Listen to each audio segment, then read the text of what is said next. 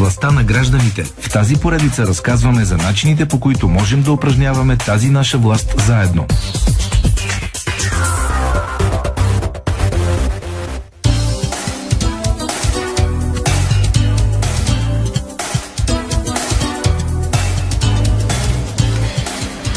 Започва и Властта на гражданите, нашето пространство, в което представяме гражданските инициативи, които имат смисъл и потенциал да променят обществото. Проблемът, който ще засегнем сега, е проблем, за който малко се говори, а от него страдат хиляди български семейства. А, хазартната зависимост.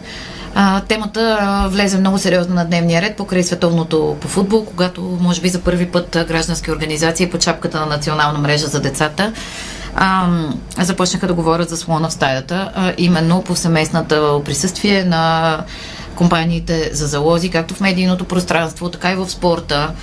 Позиция, която нямаше как да не получи и отпор от страна, например, на спортните клубове. Сам ли е неправителствения сектор в битката си срещу влиянието на бизнеса с залозите? Изобщо какъв е ефекта на този бизнес върху обществото ни? Доста сложна тема, защото тя е всеобхватна а, и не може да се гледа еднозначно. Ще се опитаме да я разгледаме в различните аспекти. С нас е Ева Борисова, основателка на Асоциация Родители, част от Национална мрежа за децата и един от двигателите на кампанията, може би за едно не заличаване, но по-отговорно рекламиране на хазартния бизнес в а, българското публично пространство. Здравейте! Здравейте! Благодаря ви, че сте тук с нас а, днес. Наистина темата беше по-сериозно засегната покрай световното по футбол, може би потъна и покрай футболните емоции, разбира се.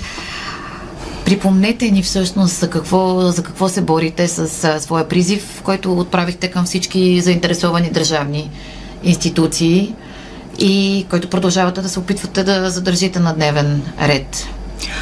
Ние бихме искали на първо време промяна в закона за хазарта а, и а, тази промяна а, би предполагала да изравни статута на хазарта с всички останали опасни продукти, каквито да кажем алкохола, а, цигарите, които така или иначе имат този проблем с генериране на зависимост, защото а, много интересно, всъщност хазарта е, а, ако прочетете закона за хазарта, а, виждаме, че всъщност а, законодателя е решил там да остави нещата твърде много на саморегулация. Дори когато има саморегулация, няма предвидени санкции, защото обикновено държавата може да регулира на бизнеса, да се саморегулира, но когато има нарушения, саморегулаторният орган има възможност да налага санкции а, или поне да поиска такива санкции от държавата. В този смисъл а, саморегулацията със сигурност не работи, а няма никакви времеви ограничения по отношение на рекламата на хазарт, което е абсолютно неприемливо. А последното предложение на хазартна, отговорната в кавички хазартна индустрия, беше да се саморегулират и рекламата на хазарт да бъде след в прайм тайма, т.е. след шест часа.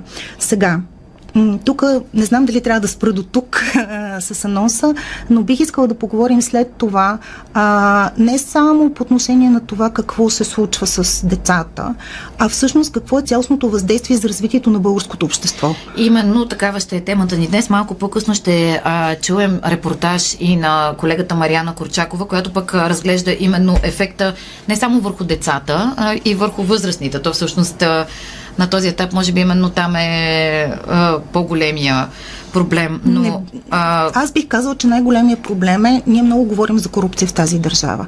И аз държа да кажа, че всъщност, нали, корупцията е истинския проблем, когато говорим за хазарт. В какъв смисъл съзирате корупция? Ами в смисъл, когато видиш едно законодателство, което изключително насърчава една индустрия, която все пак каквото и да си говорим, в целия свят това е индустрия, която е с много голям потенциал по отношение на пране на пари, подкрепа за организирана престъпност и така нататък. Тоест обичайно би трябвало да бъде доста силно регулирана и да има много силно влияние. По някаква причина тя е приоритетна в България. Цялото законодателство е може би най- либералното в цяла Европа по отношение на хазартната индустрия.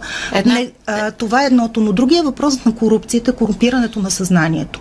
А, когато от сутрин до вечер а, ти гледаш едни реклами, които ти казват, че начинът да бъдеш успешен, има бърз начин да забогатееш, а, има бърз начин да си щастлив.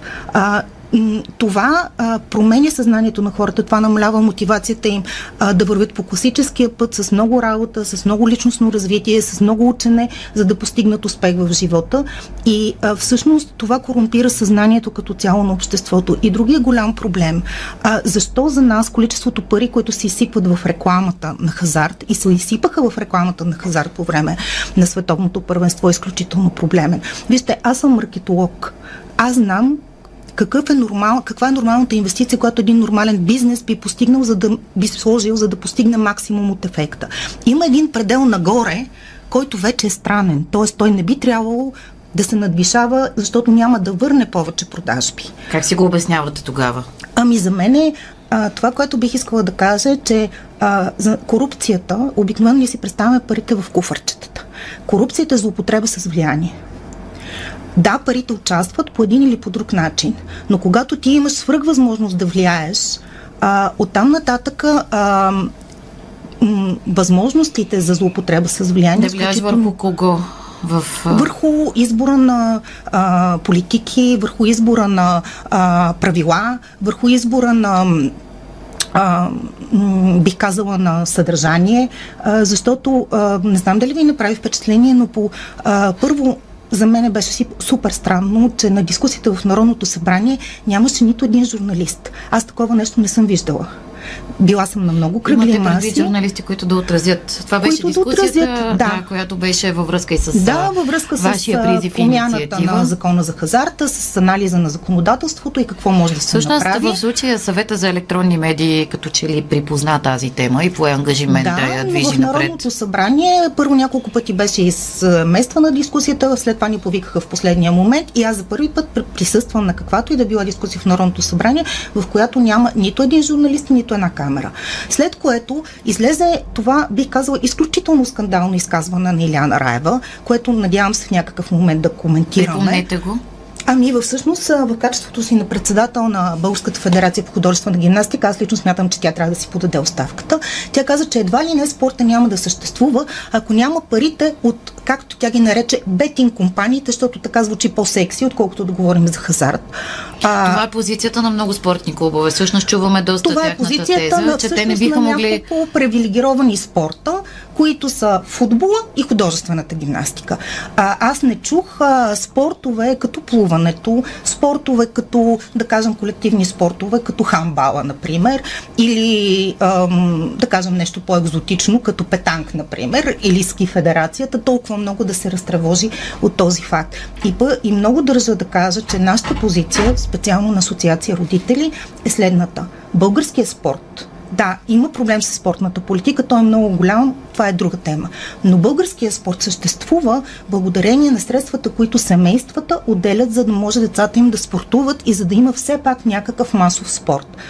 Абсолютно съм убедена, че парите на бетинг компаниите не определят успеха на българския спорт по никакъв начин, но може би определят луксозния живот на някои ръководители в спорт. Така че...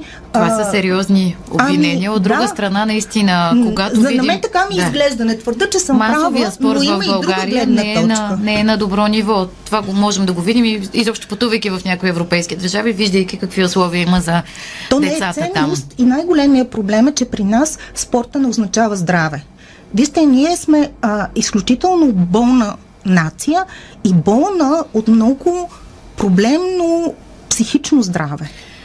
И, а, и, и, и всъщност, когато спорта не означава здраве, когато спорта а, всъщност означава бизнес много често, и ние така го гледаме, нали, смисъл, кой ще победи в световното, честно казано, нали, а, да, интересно е, но всъщност това отдавна, а, специално примерно в футбола, това е един бизнес, професионалния футбол, и той трябва да се гледа като бизнес, и това дали е рентабилен или не е рентабилен е въпрос на отговорност на собствениците на тези, на тези клубове, които управляват този бизнес. А Както друг... другите бизнеси, никой не се тревожи, нали, какво се случва с тях. Другия въпрос е за ролята на самата държава за масовия спорт, защото не е нужно всички всеки, който иска да спортува, детето му да спортува, да става професионален състезател. Това е проблема в България. Но тъй като вие засегнахте въпроса за а, психичното здраве и именно а, проблемите, с които се срещат а, българските а, граждани, ще чуем един репортаж, в който, от който разбираме, че изобщо не говорим само за проблем пред младите хора, спорта, тяхното здраве,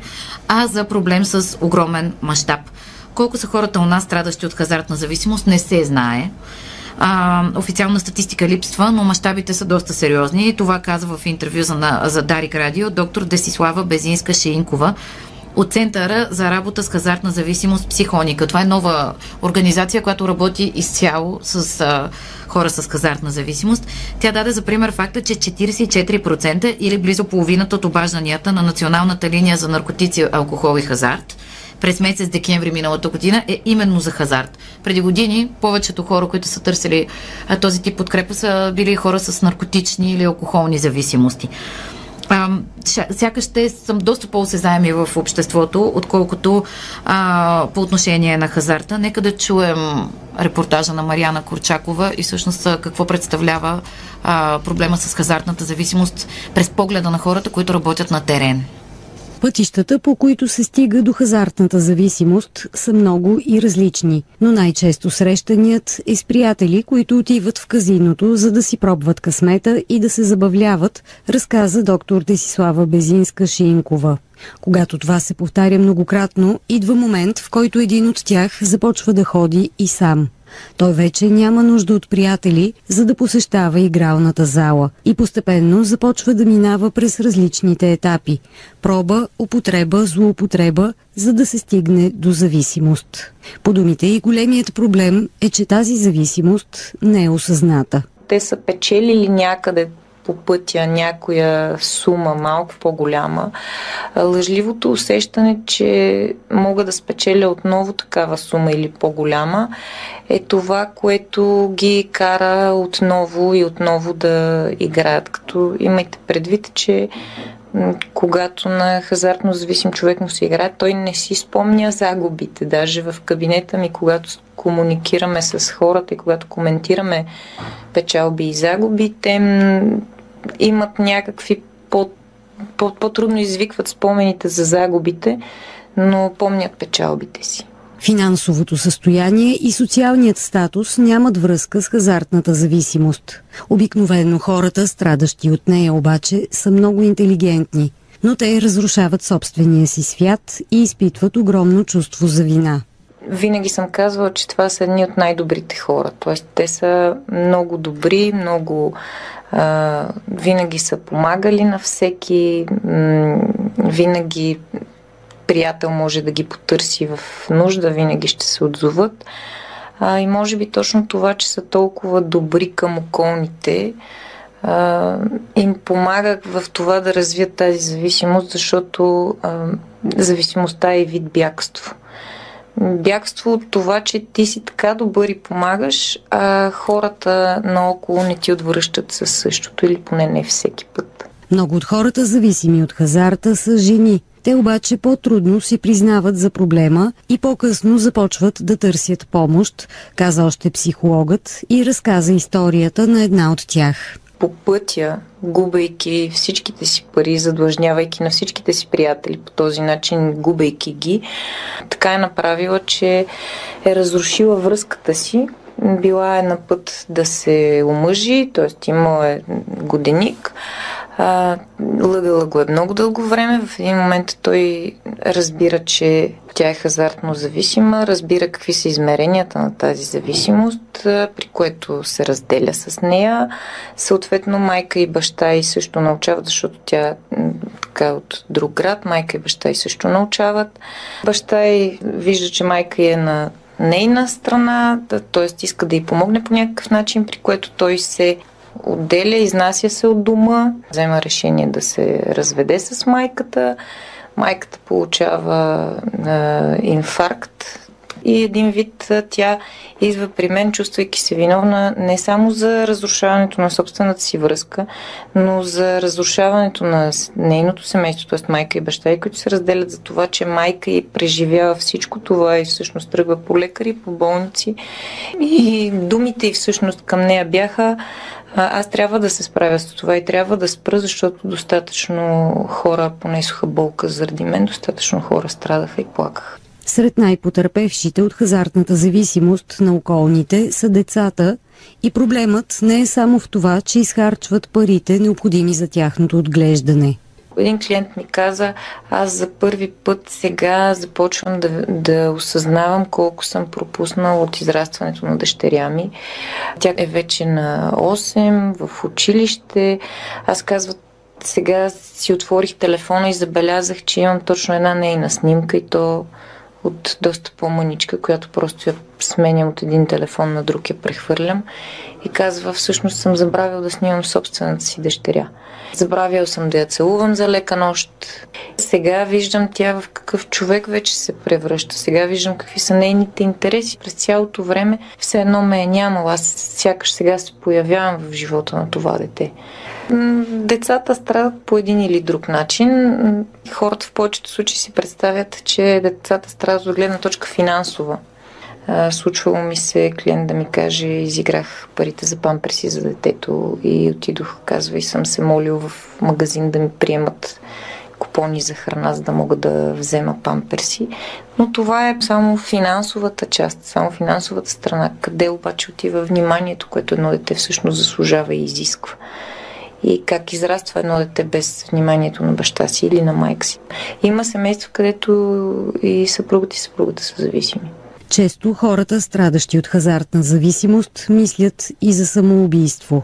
В световен мащаб съм чела статистики от преди години, където се казваше, че ако при другите зависимости има някъде до около пет процента извършени успешно опити за самоубийство, т.е. завършили с самоубийство, при хазартната зависимост са около седемнайсет процента. Така че седемнайсет процента, седемнайсет процента да. А, така че, за съжаление, самоубийствените мисли в една по-тежка фаза са доста често срещани, а, и немалко хора наистина обмислят реални такива възможности. Някои са правили опити само, за съжаление, а, нерядко има и такива, които са успяли. Според доктор Шейнкова, основна роля за пристрастяването изиграва рекламата на хазарта като източник на материални и социални блага. Това, че има известни личности, които се появяват в тази реклама, това е, стимулира хората да си мислят, че едва ли не могат да бъдат с техния статус или да ги срещнат, ако щете. Особено децата, които е, са така неподготвени за подобен тип манипулации, каквото всъщност има в рекламата, може да мислят различни неща, и всъщност когато се създава едно такова впечатление, че нещо е одобрявано от обществото и че няма проблем с него, всъщност то става все по-масово. За наркотиците се знае, че не са нещо хубаво, знае се, че са забранени, човек за да си ги набави има пречка. Алкохола също в един момент някой някъде е споменавал: погледни го този как се е напил, нали? Не. Има някаква, някаква критичност, докато тук а, никой не го осъжда, никой не го представя като нещо лошо. Въпреки всичко, изход има и той зависи от това дали човек ще намери смисъл, за да продължи напред. Много често ми задават въпроси, като идват: ама има ли хора спрели да играят? Да, има хора спрели да играят. Майки, бащи и те самите до ден днешен поддържат връзка с мен. А, така имам една майка, която тя от години наред а, за всички празници ми изпраща поздравления, защото успяхме тогава с дъщеря, и а, имам един клиент, който наскоро ми се похвали, че ще се жени. Uh, нали, който, с който съм работила преди години. При него така се бяха развили нещата, че въобще се беше лишил от всякакви близки хора, какво остава за приятелка. Така че има успели хора. Въпросът е доколко самите те осъзнават, че могат да водят друг начин на живот и желаят всъщност да променят живота си. Имам клиент, който това лято ми се похвали, че вече е започнал собствен бизнес. И може би някъде октомври-ноември беше, когато а, дойде така, за да ми каже, че има хубава новина, че а, бизнеса му има опцията да се разрасне заради така по-голяма фирма, която го е потърсила за съдружие. Така че има светлина и то в много добра насока. Аз а, много пъти казвам, пред обикновения човек обичайно стоят много прегради. Самите ние си изграждаме прегради в това да виждаме възможности пред себе си. Къде се съобразяваме с някого, къде... Нали. Пред хазартно зависимия човек стои една преграда. И когато тази преграда падне, той е способен на всичко. Стига, разбира се, човека да поиска помощ и да се довери. Чухме репортажа на Марияна Корчакова. Наистина много дълбок проблем, за който рядко се, за съжаление, рядко се говори, както стана дума и с Ева Борисова в началото на разговора. Има обаче светлина в тунела. Едно изречение от вас така в коментар, преди да чуем рекламите, да включим и следващия ни събеседник. Има светлина в тунела, стига ние като общество все пак да осъзнаем колко тежка е тази битка. А, и ще кажа само едно нещо. В а, Турция хазарта беше забранен, след като се самоуби синът на председателя на парламента. А, на, а, в а, един от най-известните тенисисти в света, Борис Бекер, съвсем наскоро имаше новина. Това беше лицето на Покерстар. А, той стигна до там, че обяви фалшив фалит и беше арестуван и наскоро беше екстрадиран от Великобритания в Германия, за да се излежи присъдата. Да влезе в затвора, да. Значи това са и другата страна, и нещо, което най-много ме тревожи, бих казала, е безотговорността на държавата. Защото след като беше закрита комисията по хазар в продължение на година и половина, поради миграция на данни, регистъра, в който ти като хазартно зависим можеш да се впишеш, така че да бъде забранено на хазартните оператори да ти предлагат услугата хазарт, не работеше. Те го възстановиха след като ние направихме проверка, след като им написахме писма, след като започнахме кампанията, и това е толкова грозно и скандално, и първите няколко нескопосани клипчета за това, че съществува такъв регистър, се появиха след нашия натиск. А, някак си между безкрайния брой реклами, а, изключително емоционални, изключително въздействащи за това колко хубаво е късмета да съществува. Продължаваме разговора след минута.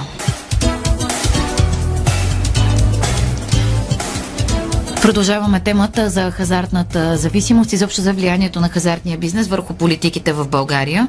А, всъщност, а, а, с приходите от хазартния бизнес, които са големи, разбира се, средства влизат в, а, в хазната, от друга страна се осигуряват и работни места, така че темата наистина не е еднозначна. Би трябвало да се осъществяват дейности по превенция на зависимостите и рисковото поведение.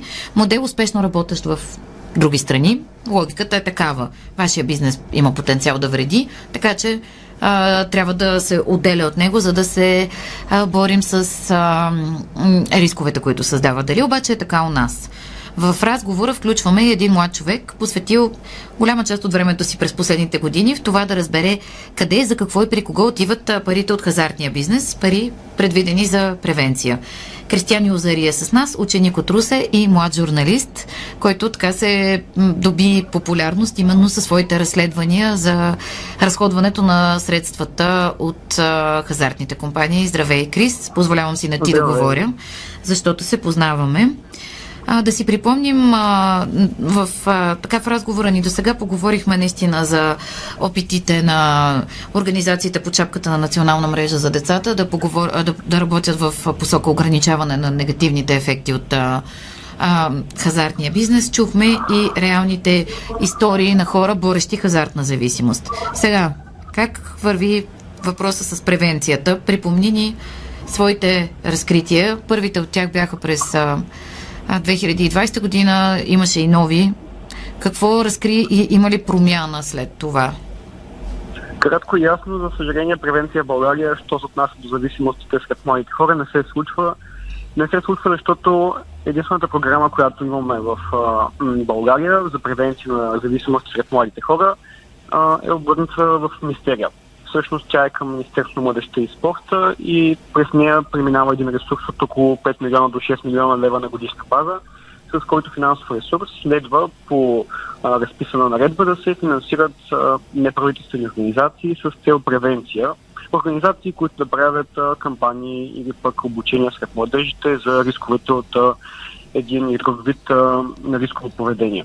Това, което се случва обаче в продължение, както и ти, Мария, каза, на, на две години, а, програмата функционира непрозрачно, тя финансира или току-що учредени организации, за които никой не е чувал, световно неизвестни такива, или пък организации, които а, сами по себе си са свързани с а, политически лица. И тук стигаме до един много голям парадокс, който за мен а, е доста показателен за начина, по който се прави превенция в България. Част от организациите, които а, са финансирани от Министерството на младежта и спорта през настоящата година, са свързани с телеводещите Иван Андреев под една регулярна форма. Връзката тук е индиректна, държа да подчертая. Иван Андреев, хората, които в момента получават около сто и петдесет хиляди лева през а, свързани НПО-то, за да правят превенции на зависимости сред младите хора. В същото време а, виждаме тези хора всяка вечер в прайм тайма на големите телевизии, рекламирайки точно а, услуги за хазарт, което само по себе си е парадокс. За съжаление, програмата, пак подчертавам, единствената, която а, е с фокус превенция на зависимостите, функционира доста непрозрачно. Да, от една страна проблема е финансирането на такъв тип а, или новосъздадени, или свързани по някакъв начин НПО-та. Наистина куриоз е, че едни и същи хора хем рекламират този бизнес, хем борят, а, а, би трябвало да осъществяват превенция. Но какви дейности всъщност а, се финансират? Как си представя държавата бо, превенцията на зависимости и рисково поведение? Ти си разглеждал тези проекти, които биват одобрявани. Държавата, по мое мнение, си представя превенцията на зависимостите по, а, по много смешен, бих казал, а, начин, защото това, за което те дават а, средства, са едни кампании в а, интернет пространството под формата на реклами в а, телевизия, радиа и интернет сайтове, с които се очаква, незнайно как, а, младите хора да се превентират. Сега от а, тази година... Има и концерти, и публични прояви, спортни клубове, мисля, че взимат пари. Обхвата... Обхвата на програмата беше малко разширен, като с а, парите по нея се правят а, обучения, концерти, а, с които отново се а, цели м, превенция на младите хора. Но сами можем да си представим как един концерт може да а, помогне на младите хора да се справят с а, океана дезинформация, например, което е един много сериозен проблем, с който младите хора се сблъскват. Същото се отнася и за концертите, как един концерт може да проведе качествена превенция сред хазартно зависими младежи. И това са все въпроси, на които самото министерство отказва да отговаря по всякакъв начин. Комуникацията с тях е много затруднена. Те самите не а, желаят да отговарят на моите въпроси, а, не предоставят информация по закона за достъп до информация, като съответно м- възможността на нас като граждани и общество да разберем за какво държавата плаща шест милиона лева всяка година за превенция. А, начинът, по който можем да научим отговор на този въпрос е, е, е обвит в а, голяма мъгла. А, очевидно това е тема, която те вълнува, включително в, в качеството ти на млад човек. Всъщност съвсем логично е младите хора да питат къде отиват парите, които би трябвало да са изразходвани за тях. А, изследвал ли си и успешни модели, където превенцията наистина се случва и работи? Как си представяш това да се случва и у нас? Чухме до сега какви са мащабите на проблема, т.е. трябва да се работи по него, но как? Можем да хванем примера на Исландия. Една държава с доста висок стандарт на живот, която през деветдесетте години на миналия век среща абсолютно същите проблеми, които ние днес а, имаме в а, България. Там а, се оказва, че голям процент млади хора пушат, пият а, или приемат наркотици и това, което се случва там в продължение на двайсет години е, че започва държавата интензивно да предлага алтернатива на младите хора, възможности, чрез които те да оползотворят своето време по ефективен начин. И какво се установява там е, че колкото повече възможности се дават на младите хора те да прекарват времето си по-ефективно, а не в стоене по кафета и пушене на цигари, толкова по-голям е шансът тези млади хора да се откъснат от а, пропаста на зависимостта и да водят един активен начин на живот, а с, този, с а, това водене на активен начин на живот идват и много доброволчески инициативи, а, гражданска позиция, и въобще а, интересни предложения и идеи, които се случват от самите млади хора за тях. Та това е начин, който Исландия а, провежда през последните двайсет години и който е успешен. А, аналогията, която правя с Исландия тук, не е случайно, защото допреди а, двайсет години начинът, по който се е случвала превенцията в Исландия е абсолютно същия този, който ние днес прилагаме в България. Тоест реклами по телевизията, брошури в училище, колко е вредно пушенето или пък пиенето, но това, което те установяват а, преди повече от а, две десетилетия, е, че това не работи. Младите хора не, не слушат подобни, а, подобни призиви. А, когато им се каже не прави нещо, за тях а, това представлява двойно по-голям интерес и съответно те прибягват до употребата на подобен тип вредни вещества. После... Така, още един въпрос към тебе. Около теб има ли млади хора, които а, се влияят, например, от а, хазарта? Как изобщо ти се поинтересува от тази тема и реши да се задълбочиш в нея, бидейки още в училище? А, като млад човек, аз съм доброволец в неправителствена младежка организация, която работи с а, млади хора, както от уязвими групи, така и от а, големите градове, в разговори с а, млади връстници, които по един и друг начин са, са зависими към тютюнопушене и алкохол в частност. Не познавам а, връстници, които да имат склонност да залагат в а, толкова голям мащаб. Но това, това, което казват всичките, е, че а, голяма част от тях го правят заради общността, заради средата, в която а, растат, защото това се приема като норма и може би това е един от а, най-големите рискови фактори, които ние като общество следва да таргетираме, когато говорим за превенция. А, самата среда, в която ние като млади хора израстваме, е основополагащо за начина, по който ние ще продължим своя път, след като излезем от а, училището или пък от университета. Затова, по а, мое мнение като млад човек, държавата следва да насочи усилията си не към реклами, а, реклами за превенция, колкото е абсурдно да звучи това, да вземе ресурса от рекламите и да го насочи към промяна на а, общността. И така, че да я развие като една активна, свободно мислеща и имаща свое мнение и каузи. Госпожо Борисова, как ви звучат идеите на един млад човек? Вие работите с... А... такива. Всъщност, отново стигаме до въпроса за ценностите и средата. У нас като че ли нещата са изначално сбъркани. Всъщност, наистина това е големия въпрос за разговора, който водим в обществото. За това всъщност какво ние смятаме за нормално, за правилно, за полезно най-вече да правим, а, може ли да произвеждаме смисъл през живота си, защото голяма част от бунтув... бунтуването на младите хора е абсолютно задължително. Ние... Това е част от живота, в който ако ти не се бунтуваш, ти си умрял. А, въпросът е в нещо друго. Въпросът е как произвежда смисъл през този бунт. А, и смисъл можеш да произвеждаш тогава, когато имаш пространство а, и среда, в която се води разговор за ценности. Води се такъв задълбочен разговор. Окей, а, хазартната индустрия е един голям работодател. Добре ли е да отидеш да работиш копие? Нали? А, какви са ползите? Да, може би бързо ще получиш едни пари в брой, а, горе-долу ще те осигуряват на някаква прилична заплата, но това как ще отрази нощната ти работа? Ще отиш ли да учиш висше образование? Ще отиш ли да имаш кариера? Колко дълго време ще работиш тази работа? Какви са кариерните възможности? А, тоест, наистина тук въпросът не е в това да заклеймим и да кажем от утре не искаме хазарт. Хубаво е, нали, да сме емпатични към хората, които се борят с тази зависимост, защото те са проблемни за колегите си в работата, те са проблемни за семейството си и така нататък, но а, и, и, и да поизчисти малко средата. Нали, наистина, в крайна сметка, много вика тази реклама на хазарта и трябва да сложи в някакви граници. Но по-големия разговор, по-големия въпрос е как водим в обществото и как политиците, защото те са лидерите. Те водят разговор не за това а, как ще вземем едни смешни шест милиона лева от хазарта, защото, извинете, шест милиона лева е половин детска градина вече, не цяла. Нали, това са едни смешни парички. Нали, и И да кажем, че с това правим превенция. Големия въпрос е в крайна сметка каква ни е политиката за детския спорт. Всъщност, защо децата не спортуват в училище или как спортуват в училище?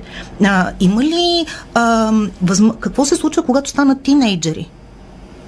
Всъщност, спортуват ли като станат тинейджери? Насърчени ли са? Как влизат? Какъв е шансът да играеш в един футболен отбор? От какво зависи? и трябва ли да играеш в футболен отбор, защото един от проблемите всъщност е, че да, някои деца може в тинейджерска възраст да осъзнаят, че искат нещо да спортуват. Става ясно, че е много трудно на тази възраст да влезеш. И... Едната страна е спорта, нали? Но не е само спорта, както Кристиян страна... спомена, а, има много други младежки дейности. Друг пример. А, ще дам друг пример, който е от много близко, скоро а, от а, моя племенник. А, те искаха да си организират една киновечер в училище, а, в която да гледат филми и после да дискутират някакви неща заради филмите. Първо им казаха, че трябва да си намерят учител. След което им казаха, ама то не може, нали, да по-късно от седем часа да останете, защото трябва да пуснем сота. Нали, а, ние живеем в една среда, в която загрижеността ни за това как порасват младите хора. Имат ли пространство да мислят, да говорят, да се вълнуват, да правят грешки, да ги поправят и да се чувстват подкрепени и да има къде това да се случва. Нали, а, това е истинската загриженост и не е въпрос на пари.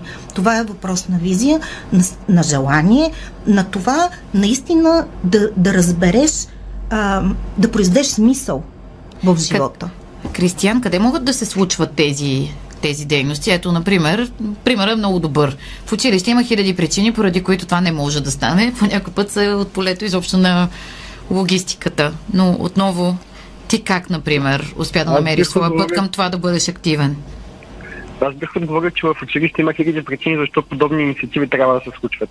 Проблема на системата, че не позволява на младите хора още в ученическа възраст да разгръщат своя потенциал, като ги ограничава по всякакви начини.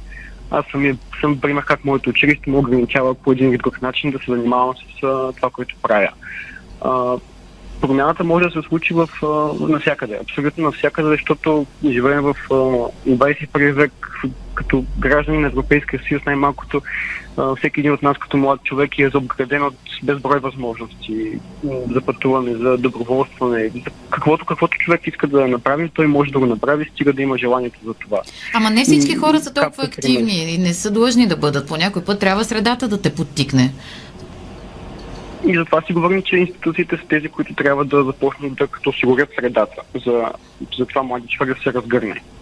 Но а, пак казвам, стига, стига човек да осъзнае, че а, иска да бъде активен. Това е напълно възможно с а, малко проучване, с малко, с малко доза желание.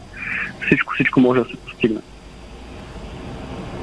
Да завършим разговора ни наистина така в, в позитивен дух, включително и репортажа на Марияна Корчакова, който разказа едни много драматични истории за едни разбити семейства и съдби, показва, че път има. А, Ева, към вас, може би следващите стъпки, които мислите да предприемете, защото факт е, темата се вдигна до някаква степен в а, обществото, а, има отпор. Какво мислите да правите от тук нататък? Всички много се надяват, че сега покрай а, очевидното разпадане на парламента, новите избори, тази тема ще отшуми. Просто искам да им кажа, че нали, да, ние може би ще загубим точно тази битка в момента, но сме твърдо решени да продължим да водим войната. И това е малко като Украйна и Русия. Нали. Русия е доста по-мощна, но ние все пак няма да се откажем.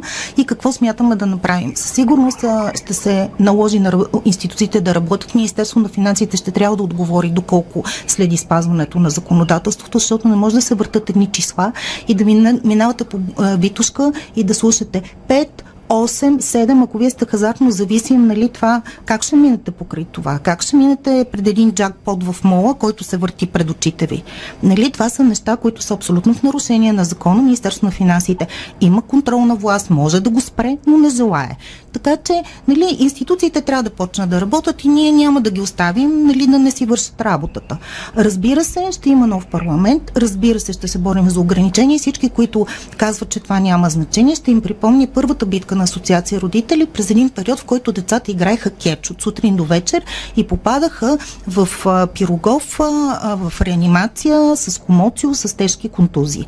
И когато рекламите на кетч започнаха да се дават след двадесет и един, след единадесет часа вечерта, т.е. двадесет и три часа, каквото е за закона по отношение на подобни съобщения, които са рискови за здравето на младите хора, изведнъж няма тениски скечисти, няма вафлички скечисти, нали, някакси се реши въпроса. Така че, принципно, ако сложим някакви граници, които са разумни, това е окей. Аз призовам казартната индустрия, все пак, понеже твърдят, че са много отговорни, нали, и много повтарят отговорна игра, нека да играят отговорно. Наистина, за всички ни е видимо връзката между това, което се случва с а, хората, които си залагат, а, а, ту, да кажем, а, телефона на детето, което току-що са му подарили в заложната къща, за да отида да си похарчат парите. Нали, това не са някакви неща, които не съществуват и никой не ги вижда.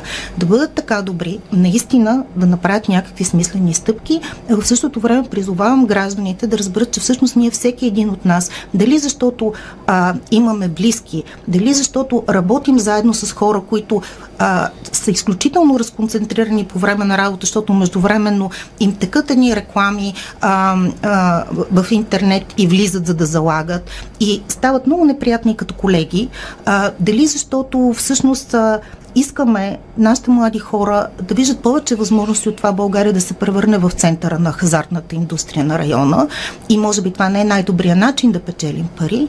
А, може би можем повече. Аз искам да вярваме, че можем повече като общество. Ще правя всичко, което зависи лично от мен а, и от хората, до които имам контакт, в това да се борим, за да бъдем едно общество, което вярва, че не най-хубавото нещо се е случило в миналото. Великите неща не са се случили в миналото. Ние можем да правим смислени неща с живота си, можем да бъдем хора, които живеят ценностите, които декларират, можем да бъдем хора, които са граждани, питат всеки път политиците, извиняйте много, каква работа свършихте? Нещо, което, нещо което правят и млади граждани, като Кристиян. И също Кристиян. Така искрено се надявам, да, много ми харесва Кристиян, благодаря ти, Кристиян, че съществуваш и всъщност има много такива като него, но искам да призова политиците. Предстои нова предизборна кампания, ако обича да ни занимават с това какво не искат. Искам, моля ги, да седнат и да ни кажат каква България ще изградят. В крайна сметка, кои бизнеси са важни, а, откъде ще дойде ръста, по какъв начин ще променят образованието. А, училището не е за да изпитват децата, училището е за да задава въпроси и да им помага да търсят отговорите. С това ще трябва да сложим точка на този разговор, наистина, и ние питаме тези въпроси често в а, нашето предаване. Благодаря, че ви има. Ева Борисова, Кристиян Юлзари, чухме Мари... Марияна Корчакова с нейния репортаж за хазартните зависимости. С това слагаме точка на днешното издание на Кой говори. Благодаря на всички, които бяха с нас днес. Останете с новините по Дарик в дванайсет. Този епизод на подкаста е реализиран в рамките на проект Какво можем заедно с финансовата подкрепа на Фонд Активни граждани по финансовия механизъм на Европейското икономическо пространство.